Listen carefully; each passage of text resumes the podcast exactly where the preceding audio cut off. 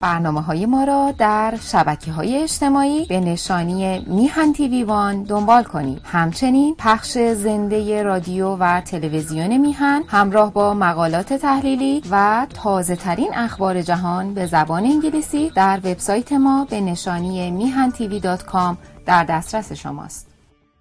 و پس از این برنامه ما سرای فردوسی بزرگ رو ترک می کنیم تا همراه با او برویم به تاریخ بعد از قرن چهارم و پنجم هجری و ببینیم بر سر هویت ما در طول تاریخ چه آمد.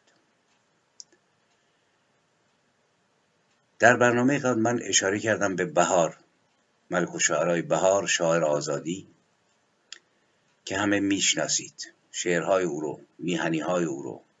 ترانهای او رو در دفاع از مشروطیت در دفاع از آزادی. و گفتم که بهار فردوسی رو می‌فهمید. و هم از زاویه شعر و هم از زاویه زبان پارسی که بهار در او تنفس می‌کرد. و نیز بهار درد هویت ملی رو به خوبی می شناخت و از اون بارها و بارها در مقالات خودش در نوشته های خودش یاد کرده بود. اما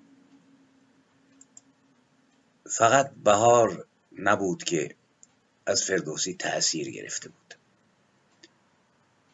در طول تاریخ در دوره فردوسی و بعد از اون بزرگترین بزرگان ادب ما از شاهنامه و فردوسی تأثیر گرفتند. خیام که یکی از قله های بلند شعر و اندیشه و فلسفه ماست از شاهنامه تأثیر گرفته بود. وقتی می سراید مرغی دیدم نشسته بر باره توس در پیش نهاده کله کیکاووس. با کله همی گفت که افسوس افسوس کو بانگ جرس ها و کجا ناله کوس. او نظر به شاهنامه داشت و گذر تاریخ و قدرت کیکاووس و توس قهرمان شاهنامه و خلاصه تاریخ رو از زاویه شاهنامه در شعر خودش نشانده بود. یا هان کوزگرا به پای اگر هوشیاری. تا چند کنی بر گل مردم خاری انگشت فریدون و کف کیخسرو. بر چرخ نهاده ای چه میپنداری دریغش از اینکه انگشت فریدون قهرمان شاهنامه و شورند علیه زحاک و کیخسرو پادشاه نامدار رو تبدیل شده به خاک و کوزگر داره با انگشت فریدون و کف دست کیخسرو کوزه می درست می کند باز هم هست. ای پیر خردمند پگه‌تر برخیز وان کودک خاک بیز را بنگر تیز. پندش ده و گو که نرم نرمک میبیز. مغز سر کیقوباد و چشم پرویز. ای کاش قدرتمندان پند می‌گرفتند که دروازه تاریخ تا جایی که به تن برمیگرده از این ور وارد می‌شوند و از آن ور خارج می‌شوند و مغز سر کیقوباد و چشم پرویز رو کودک خاکبیز میبیزد و آنچه میماند یادها و آثار است.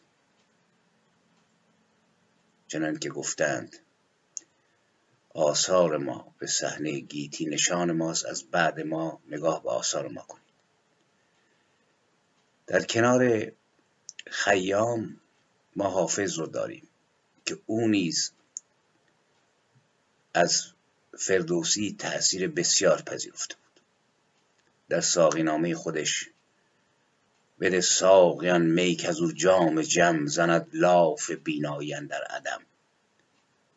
به من ده که گردم به تایید جام چو جم آگه از سر عالم تمام. که این رو از شاهنامه گرفتیم. و نیز دم از سیر این دیر دیرینه زن. سلایی به شاهان پیشینه زن. دم از سیر این دیر دیرینه زن. سلایی به شاهان پیشینه زن. همان منزل است این جهان خراب که دیده است ایوان افراسیاب. کجا رأی پیران لشکرکشش کجا شد آن ترک خنجر کشش؟ نه تنها شد ایوان و قصرش به باد که کس دخم نیزش ندارد بیاد. همان مرحله است این بیابان دور که گم شد در او لشکر سلم و تور. چه خوش گفت جمشید با تاج و گنج که یک جو نیرزد سرای سپنج. باز هم فراوان است. پیش از بهار بسیار تأثیر گرفتن از شاهنامه حافظ و خیام رو اشاره کردم. و بسیاری دیگر نیز هستند که می‌تونید مراجعه بکنید. و بهار در حقیقت در ادامه این زنجیره است که در ادامه حافظ در ادامه خیام که شاهنامه رو می‌فهمد و تأثیر دارد که خوشا خوشان روزگار همایون ما خوشان بخت پیروز میمون ما. کنون رفته آن تیر از شست ما نمانده است جز باد در دست ما. کجا رفت هوشنگ و کو زردهشت کجا رفت جمشید فرخ سرشت؟ کجا رفت آن کاویانی درفش؟ کجا رفت آن تیغهای بنفش؟ کجا رفت آن کاوه نامدار؟ دلیران ایران کجا رفتند؟ که آرایش ملک بنهفتند. بزرگان که در زیر خاک اندرند بیایند و بر خاک ما بگذرند. بگذرند و ببینند آخوندها چه کردند با سرزمین کاوه و آرش و کیخسرو. بپرسند از ایدر که ایران کجاست. همان مرز و بوم دلیران کجاست. ببینند کاین جای مانده تهی ز اورنگ و دیهیم شاهنشهی نه گوی و نه چوگان نه میدان نه اسب نه استخر پیدا نه آذرگشسب در هر حال من به همین اندازه اکتفا می‌کنم. درد بهار بسیار است و بارها و بارها اون رو یاد کرده. و اگرچه با رضاشاه همراهی کرد و یاری کرد ولی بهار وطن و مردم رو در شعر خودش بسیار با شکوه تصویر می‌کنه و میسراید. هرچه سلطان قادر آید خلق از او قادرتر است. گوش ها بر داستان کاوه آهنگر است. و این چنین شاهنامه رو فهمید و سرود و تایید کرد و به سفر رفت. منتها من در این برنامه برانم که از یکی دیگر از بزرگان این سرزمین از شاعران بزرگ یعنی احمد شاملو در کنار بهار صحبت بکنم و از نقد او و از عصبانیت او از شاهنامه و از تفسیر او از شاهنامه اندکی بگویم.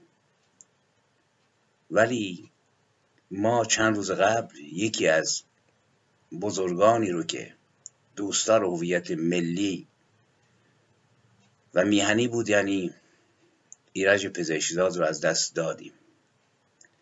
بجاست از او نیز زیادی بشود و بعد بپردازیم به شام. من چند روز قبل یک شعری نوشتم بیاد او که سرودم مانند شمع در گذر باد سوختیم. در دل غم و به چهره ولی شاد سوختیم. چل سال بند غربت بر پای جان و دل در آرزوی میهن آزاد سوختیم. پزشزاد که از بزرگان ما بود یکی از نمایندگان دفاع از هویت ملی درباره او بسیار نوشتند و بسیار خواهند گفت. 1106 متولد شد و امسال رفت 94 ساله بود عمر درازی کرد. در رشته حقوق تحصیل کرد. وکیل شد بعد دیپلمات شد. بعد شروع به نوشتن کرد. حدود 25 سالگی بود که شروع کرد و آثار بزرگی از خودش به جا گذاشت. پزشکزاد رو باید ما ادامه عبید زاکانی و برویم تا ده خدا و تنز زیبای ده خدا. و بعد پزشکزاد رو در این مسیر بیابیم. تنز پزشکزاد تنز ویژه است ما بسیار کسان دیگر رو داریم. خسرو شاهانی هست. عمران صلاحی رو داریم. هادی خورسندی هست. ولی پزشکزاد تنز رو تا سطح آثاری والا بالا برد و با شناخت دقیقی که از جامعه خودش داشت آثاری به جای گذاشت که امروز نیست مورد استفاده است. ما می‌تونیم بیاموزیم از پزشکزاد. زندگی پزشکزاد در آثارش خلاصه میشه. آثاری که واقعا بسیار ارزشمنده. دو تا از اونها رو من اخیرا دوباره خوندم. یکی ماشاءالله خان در بارگاه هارون رشید و دیگری کتاب معروفش دایجان ناپل اون که وقتی ما می‌خونیم می‌بینیم که فاجعه ادامه داره. اگر دقیق نگاه بکنیم و منطبق بکنیم بر روزگار خودمون می‌بینیم دایجان ناپلون ها وجود دارند. به خصوص بعد از ظهور خمینی و فرود آمدن این همه نکبت بر ایران شما شخصیت دایجان رو که خودش رو ناپلون بناپارت می‌دونه و پزشکزاد اون رو خیلی خوب تصویر کرده. و از زبان عمومی سراید ما بودیم در حدود سه هزار نفر افراد خسته و گرسنه بدون اسلحه کامل و در مقابل ما چهار رژیمان کاملا مسلح انگلیسی با پیاده نظام سوار نظام توپخانه کامل تنها چیزی که باعث نجات ما شد همان تاکتیک معروف ناپلون در جنگ مارنگو بود. جناح راست را سپردیم به خدا بیامرز سلطان علی خان. جناح چپ را به خدا بیامرز علی قلی خان. خودم هم فرماندهی سوار نظام را عهده گرفتم. مشقاسم دخالت کرد اما آقا خدا بیامرزدش. اسب کهر شما خودش پای چهل تا اسب در میامد مشقاسم میاد تایید می‌کنه دایجان رو. و منو به یاد شرایطی میزه که خمینی وجود داره و دایجان ناپلون ها به جای اتحاد به جای درک شرایط بعد از چهل سال که یک مبارزه مسلحانه پیشرست رو شروع کردند و به آتش افکندند. نصر ما رو هنوز که هنوزه دایجان ناپلونوار فقط اطلاعیه میدن و اصلا خودشون نشون نمیدن. برویم و دایجان ناپلون پزشزاد رو منصفانه پیدا کنیم در میان شخصیت هایی که ادعا دارن می‌خوان ایران رو نجات بدن. ایران غرق سیاهی که نیاز به اتحاد داره. ایرانی که نان نداره. ایرانی که آب نداره. ایرانی که مردمش دارن کشته میشن زیر دست آخوند و کرونا. و دایجان ناپلون ها از نر و ماده. ای اطلاعی پشت اطلاعی. شرمتان باد. ما می‌رویم. و از ما نقشی به جان نماند. بر راهها نشانی نیز از شما نماند. ولی تاریخ قضاوت خواهد کرد که چه کردیم و چه کردند. پزشکزاد این رمان دایجان ناپلون و رمان های دیگر رو به نظر من تحت تاثیر اثر بزرگ و جاودانه سروانس یعنی دونکی شد نقش زده و موفق شده دونکی های ایرانی رو خوب نشون بده. ولی تفاوت اینه که دونکی شده سروانس آدم شریفی است. ولی دونکی های سرزمین ما شرافت و دلاوری و قلب پاک دونکیشوت رو نداره در هر حال من تاکید می‌کنم که کتاب دایجان ناپلون پزشکزاد بزرگ ما رو و نیز ماشالله خان رو بخوانید و بیابید ماشالله خان ها رو و دایجان ناپلون ها, ناپلون ها رو در عصر کنونی که یکی کلاه ناپلون بر سر می‌گذارد و در خیالات خودش غرقه و دیگری می‌رود.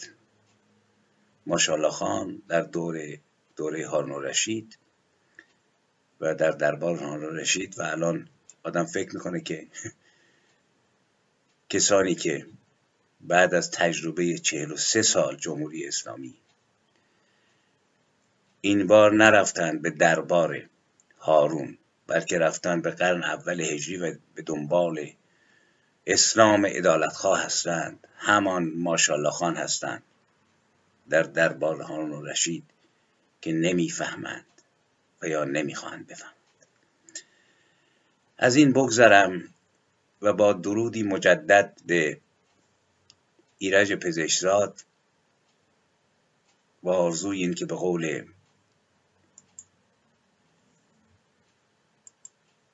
مانی. روانش در ستونهای بامدادان درآمیزد. ورز سپید دمان بر جهان نور افشاند این چنین باد. پزشکزاد گرامی ما. یادش گرامی باد و آینده او رو پاس خواهد داشت و او نمرده است. با کتابهایش در میان ماست. تأکید می‌کنم مردگان نمی میرند به خصوص کسانی مثل پزشکزاد.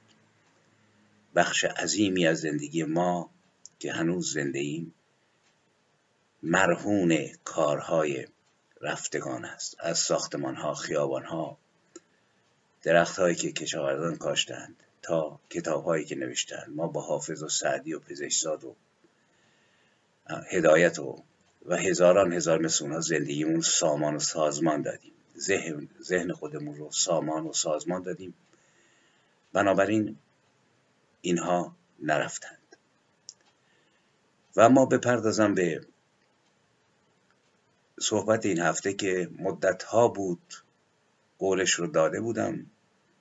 در رابطه با فردوسی و اون هم برخورد احمد شاملو و نگاه احمد شاملو به فردوسی است که جنجال زیادی به پا کرد. در فکر کنم آوریل سال 1991 بود که در کالیفرنیا یک سخنرانی کرد که جنجال زیادی به پا کرد. سخنرانیش هست بعد من لینکش رو خواهم گذاشت. مفصله که تا خودتون بخوانید. و اشاراتی می‌کنم به سخنرانیش. منتها قبل از اینکه من بپردازم به شاملو می‌خوام اندکی نگاه خودم رو نسبت به این شعار بزرگ ایران بگویم. ببینید شاملو یکی از بزرگان شعر ماست. نظرها متفاوته برخی بسیار با کینه و نفرت از او یاد می‌کنند. می‌گویند شاملو کاری رو کرد که متحری کرد و خلخالی کرد. یعنی اونها نیز علیه هویت ملی و فرهنگ ایرانی موضع گرفتند. خلخالی نیز می‌خواست تخت جمشید رو خراب بکنه. پایگاه شهریاران ایران رو. و متحری علیه نوروز سخن گفت. علیه سیزده به در سخن گفت و شاملو نیز همون حرف ها رو با زاویه دیگری تکرار کرد. این قضاوت درست نیست. ما نمی‌تونیم احمد شاملو رو با مرتضی متحری و خلخالی و اصلاح طلبانی که برخی از اونها حتی شاملو رو تایید کردن مقایسه بکنیم ما باید انتقاد علمی و نقد علمی رو بیاموزیم. وگرنه در خواهیم ماند و شروع می‌کنیم به نفی و خشونت فکری که تبدیل میشه به خشونت فیزیکی. باید شاملو رو درست شناخت. ادهی نفیش می‌کنن. از دو زاویه از زاویه مرتد بودن و کافر بودن شاعری که اعلام کرده بود من هیچی رو قبول ندارم دین و مذهبی رو. و متحری نیز اشاره کرد که این کافر و مرتد است. منتها زورش نمی‌رسید اون وقتا شاملو رو بکشه. و ادهی نیز از زاویه سلطنت شاملو رو میکوبند. زیرا شاملو ضد سلطنت بود. ضد شاه بود نه تنها محمد رضا شاه. بلکه همه شاهان ایران و شهریاران ایران رو نفی می‌کرد. در سخنرانی معروفش در آوریل 91 در کالیفرنیا در تاریخ شاهنشاهی رو بالکل نفی کرد و کاور رو یک لومپن دانست و زحاک رو یک کسی که می‌خواد جامعه طبقاتی رو به هم بزنه و شرایط جدیدی ایجاد بکنه و فریدون رو نیز از خانواده سلطنت می‌دانست باش مخالف بود با سخنرانی شاملو رو بخونید و ببینید چه گفت. این نگاه شاملو بود. نباید نفی کرد باید نقد کرد. سفت و سخت و نادانی ها و بیسوادی ها و جهالت های هر کس رو که باشد بیان کرد و نیز پاس داشت کارهای زیبای او رو. مثلا آیا می‌توان از شعر در آستانه گذشت یا شعری که سرود دهانت را میبویند؟ مباد که گفته باشی دوستت میدارم. در یک مانیفست بود علیه آخوندها در هر حال نقد از طرف آخوندهاست و از طرف کسانی که زخم خورده شاملو هستند به دلیل توفیدن او علیه سلطنت و شهریاری. من به آخوندها که کاری ندارم. اینها باید نفت بشن. ولی کسانی که طرفدار شهریاری هستند واقعا پیشنهاد می‌کنم که منصفانه تر بیاندیشند احمد شاملو حتی در رژیم محمد رضا شاه مورد توهین این چنینی قرار نگرفت. نقدش کنید. در حکومت محمد رضا شاه بالید. در سال 1106 متولد شد. بکنم یا چهار. و نوجوانی شد در حکومت رضا شاه گذروند.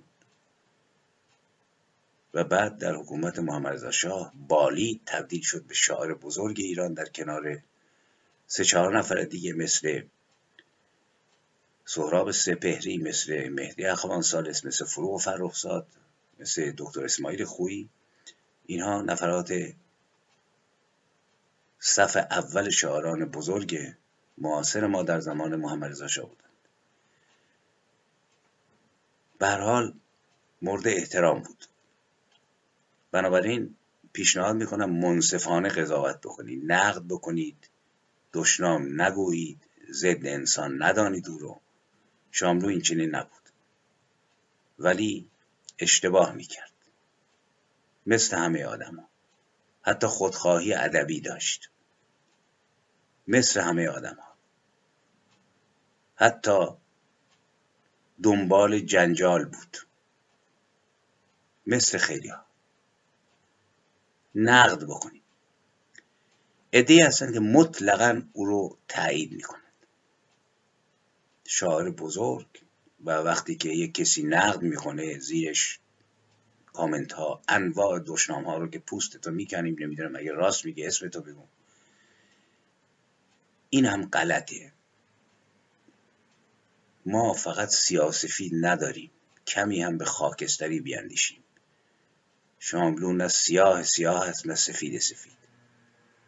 این مقدمه رو من برای این میگم که می‌خوایم درباره شاملو و فردوسی صحبت بکنیم. بنابراین قبل از اون باید شاملو رو شناخت و نیز بخش سوم که خیلی گسترده نیست کسانی هستند که منصفانه قضاوت می‌کنن این باب رو باید ما گسترش بدیم. باید بیشتر در این باب تلاش بکنیم تا به نقد درست برسیم و خوبی ها رو نفی نکنیم بلکه بدی ها رو نقد کنیم.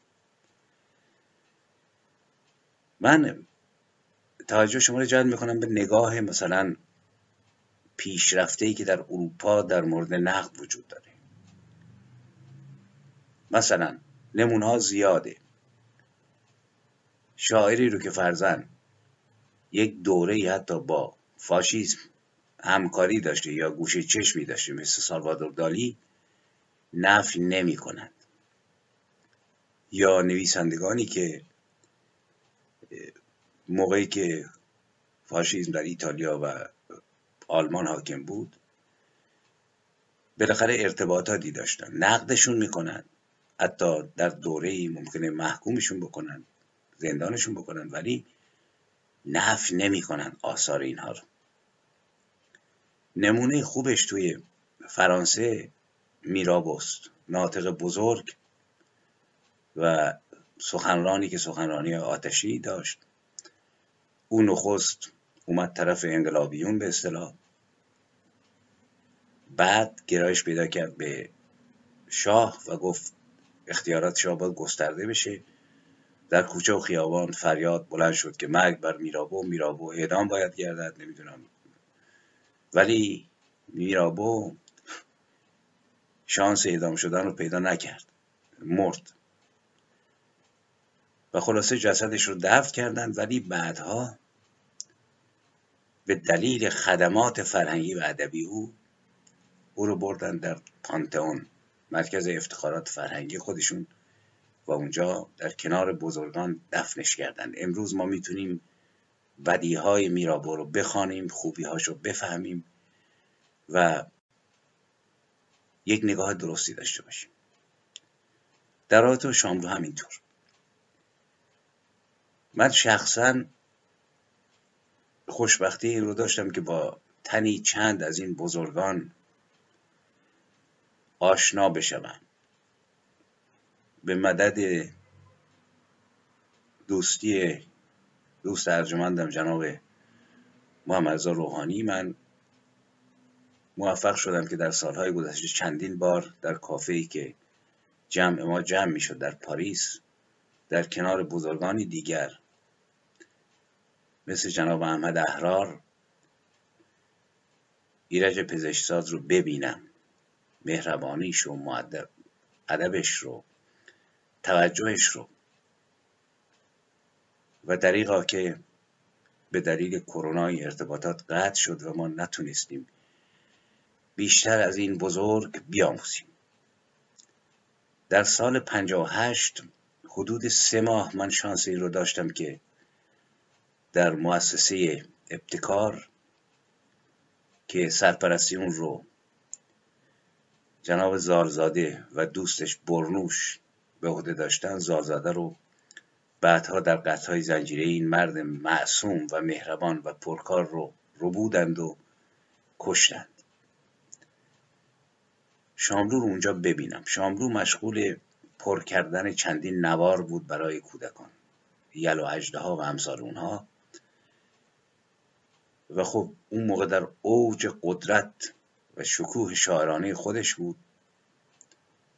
و من یک جوان 23 4 ساله‌ای که خلاص هر بار می‌دیدم دست ادب بر سینه می نهادم و حتی آدم جورت نمی‌کرد که هم صحبت بشه تا خودش شروع بکنه. انسانی شوخ بود انسانی مهربان بود. حرفهای جالبی می‌زد موقعی که ساده زیست بود با یک پیرانی باز و کفشی که پاشنش خوابیده بود میومد از صبح تا شب کار می‌کرد. و بر سر سفره ساده نهار که نان و پنیری بود و خوشه انگور صحبت می‌کرد. من جمله من از او آموختم که زبان وسیله تفهیم و تفاهم است نه وسیله دعوا و مخالف این بود که لغات عربی رو باید ریخت بیرون. می‌گفت که این لغات در فرزندان تطبیق یافته با زبان پارسی هستند. برای اینکه زبان در زبان عربی زبان اعراب در زبان فارسی پیشوند پسوند و وقتی ما کلمه کتاب رو می‌ذاریم وسط یک جمله که عربی است من کتاب را خواندم. این دیگه عربی نیست برای اینکه یک زمیر اومده اولش. یک حرف خلاصه اضافه اومده بعدش. یک فعل فارسی اومده بعد از اون.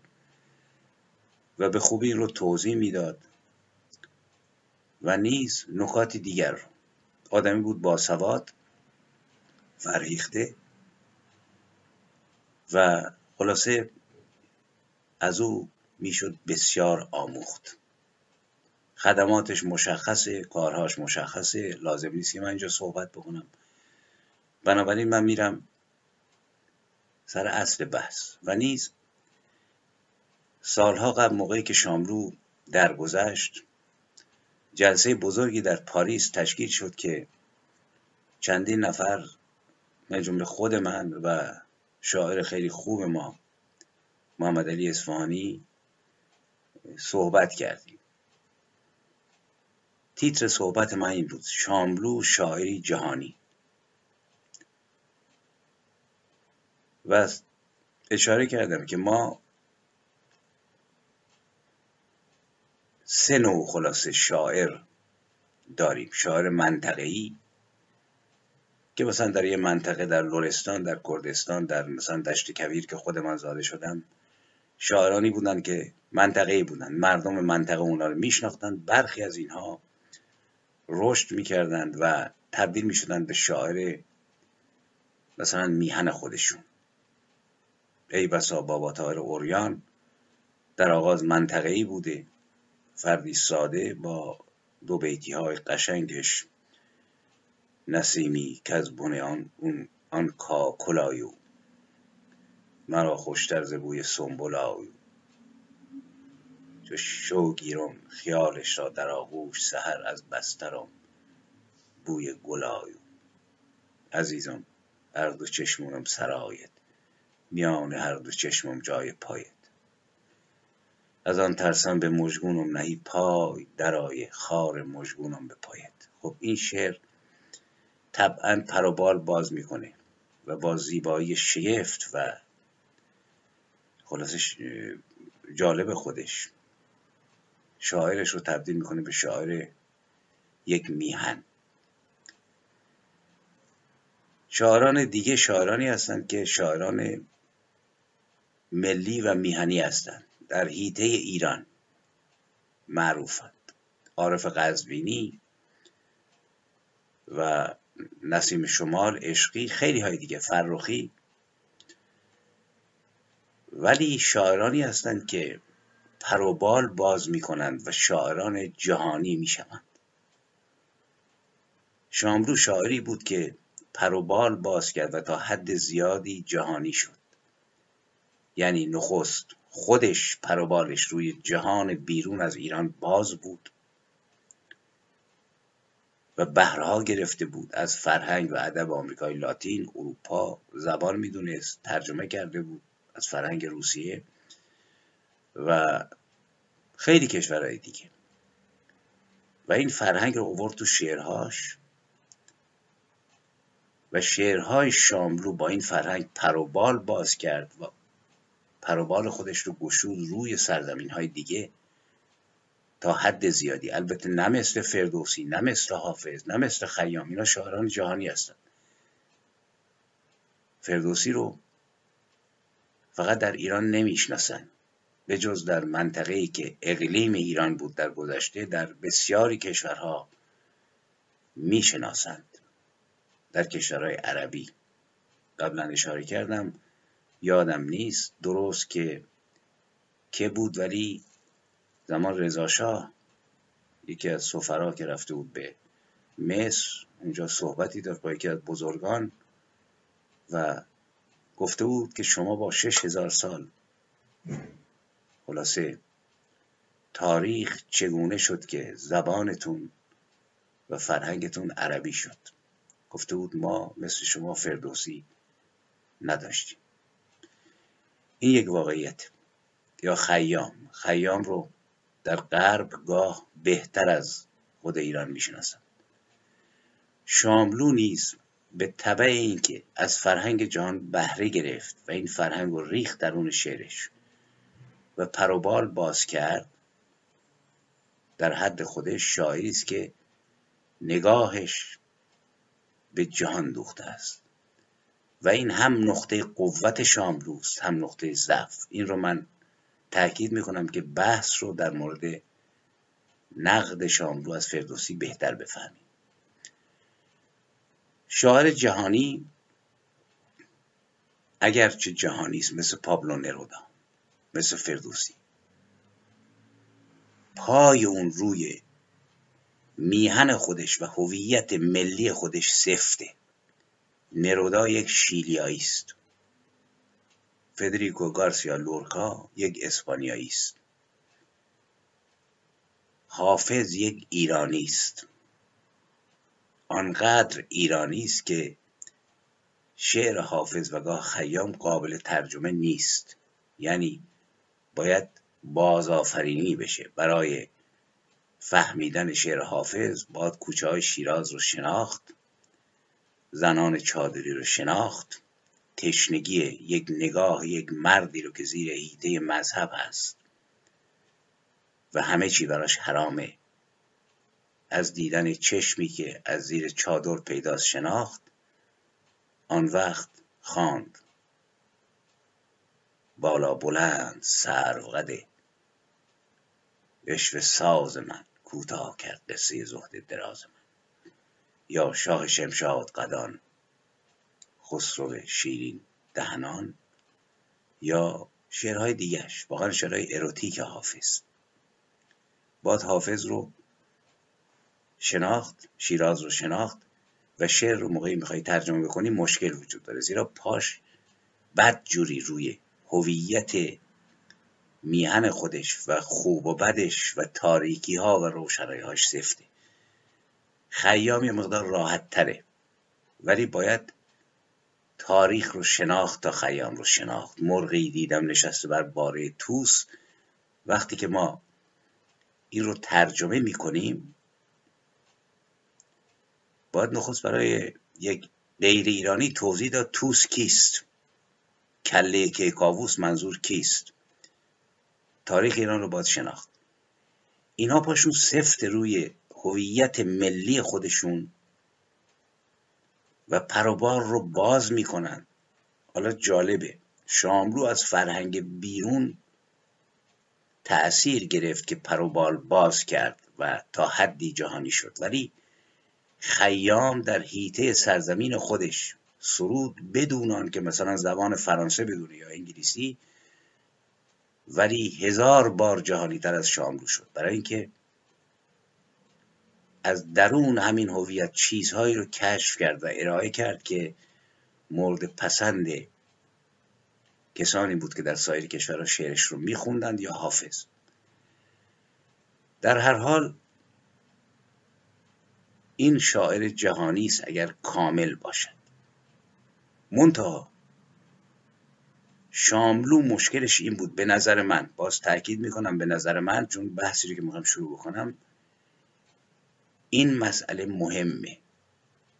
شاملو به دلیل نگاه ایدئولوژیک و فلسفی خودش که ملهم از چپ بود. شاملو ادعا نمی‌کرد که کمونیست است. ولی نگاه شاملو نگاهی سوسیالیستی و خلاصه جهانگرا بود که ریشههاش در بیرون ایران آبیاری شده بود.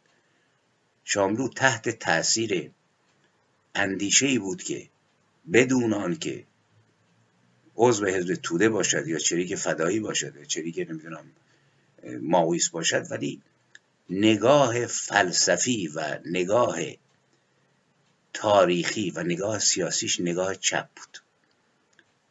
نگاه چپی که پای اون روی هویت ملی ایرانی خودش صفر نبود و نه تنها صفر نبود بلکه بیزار بود از این هویت. به دلیل چارچوب شخصیتی خودش. اینجاست که ما می‌تونیم بفهمیم که این شاعر جهانی ما با تمام خدماتش نقطه ضعفش کجاست؟ ببینید نگاه چپ نگاه چپ از نوع ایرانی شو دارم میگم. نگاهی بیریشه.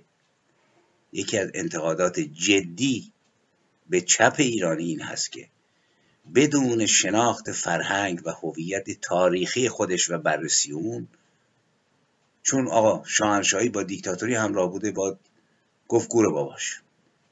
خب تمام جهان شاهنشاهی با دیکتاتوری همراه بوده. در چین در هند در مصر. کجاست که نبوده؟ ولی تاریخ رو باید در زمان خودش دید. داریوش رو باید در زمان خودش دید. کوروش رو در زمان خودش دید.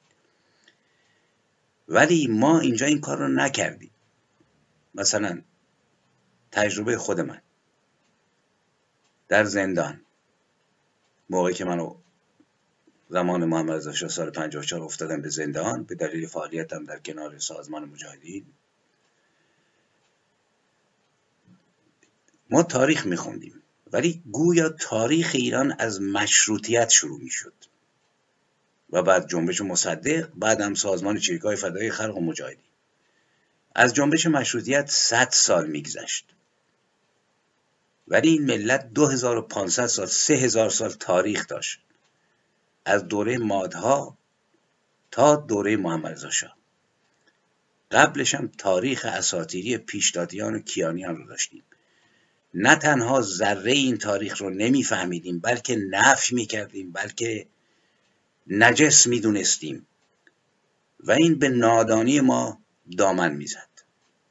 در حالی که اگر ما تاریخ سرزمین خودمون رو میشناختیم که از مشروطیت شروع نشده بلکه از سه هزار سال قبل شروع شده و به قول معروف ژن سرزمین خودمون رو ژنهای تاریخی و هویتی رو میشناختیم و بعد از سلطنت به طرف سوسیالیسم می‌رفتیم به طرف آزادی خواهی می‌رفتیم به طرف دموکراسی می‌رفتیم دوچار این فاجعه هولناک و نکبتبار جمهوری اسلامی نمی‌شدیم.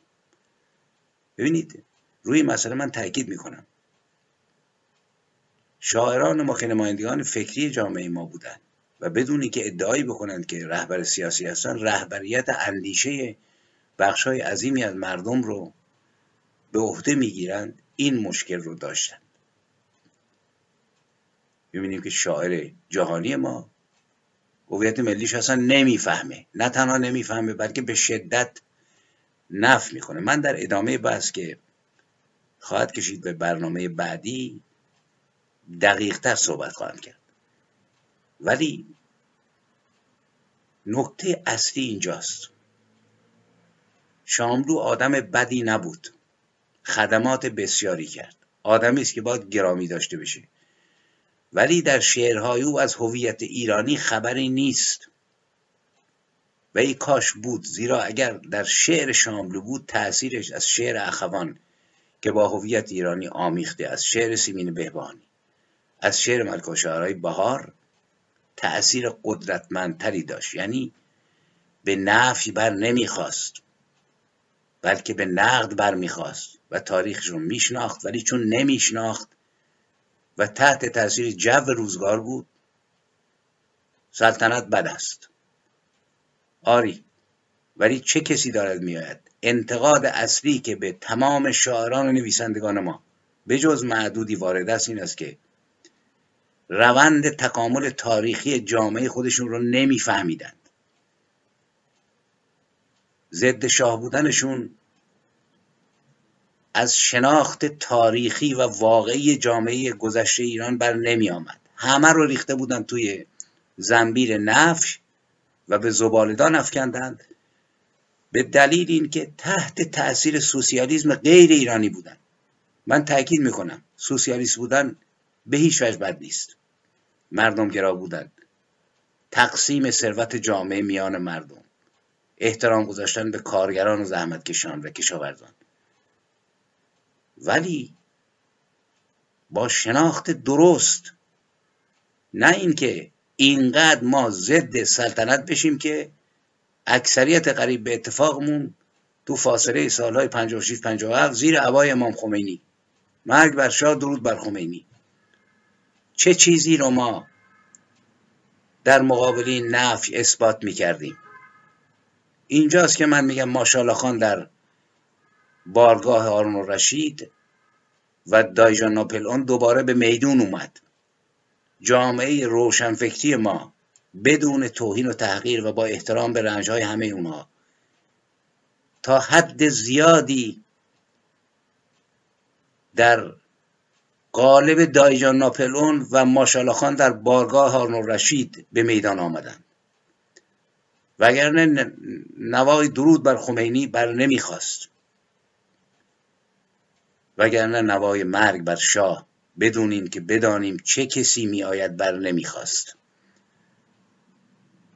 آری شاعران ما بزرگ بودند. شاملو نیز شاعر بزرگی بود. ولی قبل از اینکه فاجعه فرود آید باید ناقوس به صدا در می اومد نه اینکه با تمام خودداری ها از تایید حکومت خمینی در موقعی که سفارت آمریکا اشغال شد پیام تبریک به اشغال کنندگان سفارت آمریکا بدهند من جمله شاملو سایدی. و متوجه نباشند که کسانی که اشغال کردند فردا بازوان مسلح آخوندهای درنده خونخوارند. البته کار از کار گذشته بود. شاملو مانیفستش رو نوشت. دهانت را میبوید ولی کار از کار گذشته بود. اگر, من اگر ما تاریخ خودمون رو میشناختیم از سالها قبل از همون سال 42 43 از بعد از 32 میفهمیدیم که کاشانی ها در راهند. شیخ فضل الله نوری ها در راهند به جای شاه. اگر می‌دانستیم میفهمیدیم که آری رضا شاه قلدر بود گردن کلفت بود و فشار به خیلی آورد. بهار رو به زندان افکند. ولی در کنار اون با نگاه درست میفهمیدیم که آغاز تاریخ مدرن ایران رو رضا شاه شروع کرد. و مملکتی رو با یازده میلیون کور و کچل و بی سواد از احمدشاه تحویل گرفت. مملکتی رو که انقلاب مشروطش داشت به باد می‌رفت. حالا هی ما داد بکشیم که آقا رضا شاه کودتا کرد. خب ناپلون هم کودتا کرد. برای اینکه انقلاب کبیر فرانسه رفته و زیر ضرب. رضا شاه کودتا نمی‌کرد چه اتفاقی میافتاد؟ مملکتی که جنگ جهانی اول بعضی میگن حدود سه چهار میلیون نفر آدم مردند به خاطر گرسنگی و قحطی و وبا. خب، بالا آمد. بالاخره این قلدر به قول احمد شاملو که او رو ادامه شاهان شاهنامه می‌دونه و به همین دلیل همه رو میکوبه. این مملکت رو از اون مدار نکبت و کسافت با همون دیکتاتوری خودش رسون به راهن رسون به دانشگاه رسون به درمانگاه رسون به یک زبان پاکیزه رسون به احترام گذاشتن به بزرگان مملکت علا رغم سرکوبی که انجام داد. ما کجا این همه خواننده و نوازنده و موزیسین داشتیم؟ زمان احمد شاه. کجا این همه مدرسه داشتیم؟ کجا دانشگاه داشتیم؟ کجا راهن داشتیم؟ آری می‌شد نف کرد سلطنت رو. به شرطی که ما از سلطنت به امامت و کسافت ولایت فقیه نرسیم و روند تکامل جامعه خودمون رو آنچنان کمرش رو خورد نکنیم که الان 43 ساله ایرانی که در زمان محمد رضا در معرض تجزیه نبود. در معرض مرگ این چنین نبود. در معرض گرسنگی و بدبختی نبود. به روزگاری بیفته که ما خون از دلمون بچکه که این مملکت توسط یک مشت خائن اجنبی تجزیه بشه و بعد از سه هزار سال بقایای ایران نیز تکه پاره بشه و همه چی به باد بره. این کار اشتباه و هولناکی بود که ما انجام دادیم. وگرنه در شاعری که کم نداشت شاملو. اگرچه به قول محمد علی اصفهانی در سخنرانی بعد از درگذشت شاملو گفت شاملو با فروغ با سهراب سپهری و با اخوان سالس کامل میشه. به تنهایی نباید بررسیش کرد. حرفش هم درست بود. شاملو شاعری بود که در کنار چند شاعر دیگه به قول معروف ابتدا از حسن این بزرگوار ما بگوییم تا برسیم به نقد او از فردوسی و تیز و تند بگوییم که شاملو چه اشتباهات هولناکی رو در رابطه فردوسی انجام داد. به دلیل نگاه اشتباهش و تأثیر پذیریش از یک هویت چپه که درست هم نمیشناخت رو به نظر من. شاملو زندگیش مثل یه آدم چپ نبود زندگی خوبی داشت. از معدود شاعرانی بود که هم مورد احترام بود هم از نظر مالی از مقطعی از زندگی خودش وضعش خوب بود. شاملو موفق شده بود که جغرافیای سرزمین خودش رو بفهمه ولی به اون احترام نمیگذاشت. شاعری بود که نخستین جهان خودش رو داشت. چون هر شاعر هر شاعر بزرگ سه تا جهان رو باید به خودش داشته باشه. یک جغرافیایی که داره متولد میشه. مثلا من در دشت کبیر متولد شدم. بعد ایران رو شناختم. در بلوچستان زندگی کردم. رفتم کردستان مسافرت کردم. زبانها رو دیدم لحجه ها رو دیدم و فراموش نمی کنم که به عنوان مثال من از زندان که آزاد شدم رفتم به اصفهان. به دیدن یکی از اقوام سپیده سهر بود که وارد شدم. میوه فروشا داشتن میوه میفروختند و من رفتم از یکیشون آدرس بپرسم. اصفهان رو نمیشناختم. یک دختر جوان و بسیار زیبای اصفهانی اومد کنار گاری میوه فروش و پرسید حاج آقا این گوجه ها چنده با اون لحجه اصفهانی؟ چنان هارمونی این صدای زیبا در گوش من نشست که 20 سال بعد در قصیده شهرها من رو نشوندم. یعنی یک تیکه از محبت من نسبت به ایران صدای اون دختر زیبای اصفهانی بود. یک تیکش محبت کردهایی بود که یک سال و خورده ای من رو در پناه خودشون نگه داشتن در کنار بسیاری از اعضای مجاهدین. یک تیکه از میهن من بلوچستان هست و معلمی که آقای جمالزهی هنوز یادمه. در مدرسه سعدی خاش و نیز در سراوان در مدرسه داورپناه به من زبان فارسی را آموخت و غذاهای بلوچا رو چشیدم. صداشون و صدای تبل و دهلشون رو که هر سال موقع جشن ها می اومدن دهل می زدن و قجک این ایران رو در ذهن من گسترش داد و تبدیل کرد به یک سرزمینی که من جغرافیای ذهنی شاعرانه من رو ساخت. در مورد همه شاعران اینطوریست مرحله دوم جغرافیای فرهنگی که هر شاعر داره. یعنی زبان و فرهنگ که ما متاسفانه در شرایط کنونی از جغرافی اول محرومیم ولی جغرافی های فرهنگی رو با خودمون آوردیم به این سرزمین در خوابها و بیداری با ماست. مرحله سوم که هر شاعر بزرگی به اون می‌رسه جهان اختصاصی شاعرانه است. نیما این رو داره. و این به شاعر زبان میده. زبان خاص که تا ما شعر رو می‌خونیم می‌فهمیم مال اونه. مثلا بیدل دهلوی رو وقتی می‌خونیم چه بسیار خون در عدم خورده باشم که بر خاکم آیی و من مرده باشم وارد جهان بیدل میشیم. یا حافظ جهان اختصاصی خودش رو ساخته. خیام جهان اختصاصی خودش رو ساخته. فردوسی ساخته. سهراب سپهری ساخته. اخوان ساخته فروغ تا حدی ساخته و شاملو نیز تا حدی ساخته نه کامل. برای اینکه جهان خاص سپهری به نظر من قوی تر از احمد شاملوست اگرچه جهان شاملو گسترده تر این جهان جهان زبان خاص شاعره نگاه خاص شاعر. شاملو این رو داشت. ولی باید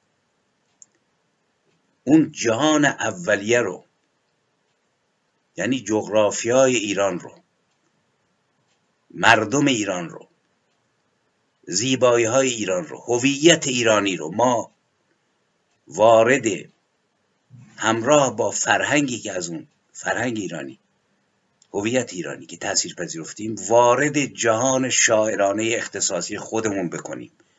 مثل حافظ و خیام مثل فردوسی. شاملو این کارو نکرد. و فاجعه این سخنرانی که باعث جنجال بسیار شد از همینجا شروع میشه.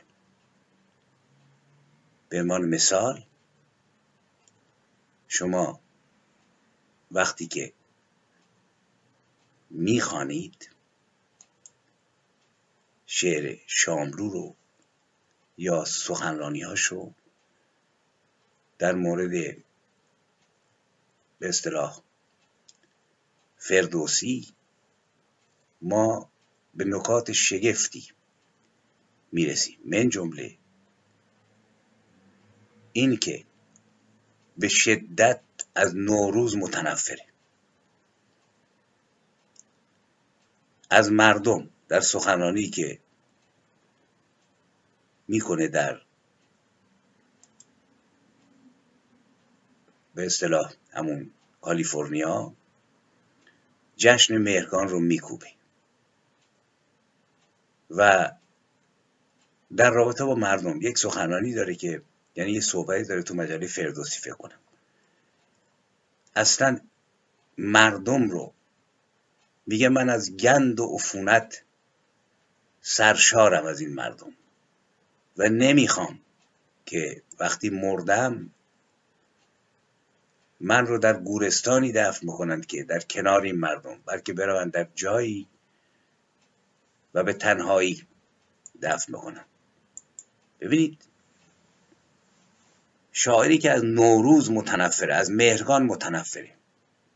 من در برنامه بعد تکایی از صحبت ها و مصاحبهاشو در مورد مردم اینجا خواهم خواند. وقتی میگه من از این مردمی که عشق بزرگ من بودند از گند و عفونت سرشار شدم. مردمی که هیچی نمی‌فهمن. موسیقی ایرانی رو میگه دلام و دلیم بوده مزخرف بوده یعنی بنان و شجریان و نمی‌دونم مرزیه و الهه و همه اینها خب این مسئولیت ایجاد می‌کنه برای شاعر. موسیقی رو میکوبی. موسیقی بخش اصلی هویت ماست. موسیقی ایرانی. ما می‌تونیم رشدش بدیم. نوروز رو میکوبی. مهرگان رو میکوبی. زخاک رو می‌بری به عرش. فریدون رو سلطنت طلب. و از خاندان شاهی می‌دونی کاور و لومپن می‌شناسی. و فردوسی رو با بدترین توهین ها مورد خطاب قرار میدی. اینجاست که ما می‌بینیم که فاجعه شروع میشه. و شاعری که پروبال جهانی باز کرده هویت ایرانیش بسیار ضعیفه و حتی ضد هویت ایرانی خودش است. و از اینجا فاجعه شروع می شود. من به همین از اکتفا می کنم در برنامه بعد ریز روی حرفای شاملو درنگ خواهم کرد و خواهم گفت که چه گفته است و ضعف اصلی که اشارتی در این برنامه کردم در کجاست؟ به حال تاکید می‌کنم نقد است و نبی احترامی یاد همه بزرگان گرامی باد ولی نقد همه بزرگان نیست گرامی باد. ما خود باید قبل از همه خود را نقد بکنیم و اشتباهات خود را به خصوص در هیئت شاعر و نویسنده و بدانیم که چه می‌کنیم و اگر ملتی به درون ظلمات رفت تقصیر خودش نبود.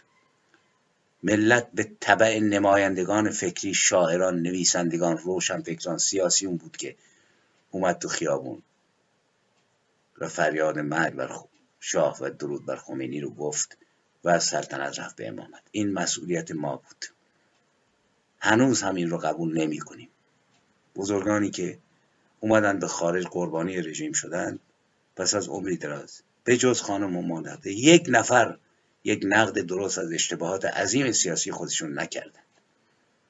ولی این نقد باید انجام بشه برای اینکه نسل آینده بون احتیاج داره نسلی که بدون تردید به طرف دموکراسی خواهد رفت و آزادی و سکولاریسم و سرنوشت خودش رو به دست خواهد گرفت. ولی این نسل نیاز داره که بداند پدران فکری عقیدتی شعری و ادبی چه خطاهای عظیمی کردند. و احمد شاملوی که از اونها بود که اگرچه در میان ما نیست ولی نقد اون رو باید انجام بدهیم و نیز از محاسن او باید یاد بشود و زیبایی های کلامش. به همین اندازه اکتفا می‌کنم و تا برنامه بعد موفق باشید بدرود و تا درودی دیگر تا این بار در کنار فردوسی و احمد شاملو بنشینیم و هر دو را بنگریم که چه گفتند و چه چیز رو در اختیار آیندگان قرار دادن موفق باشید.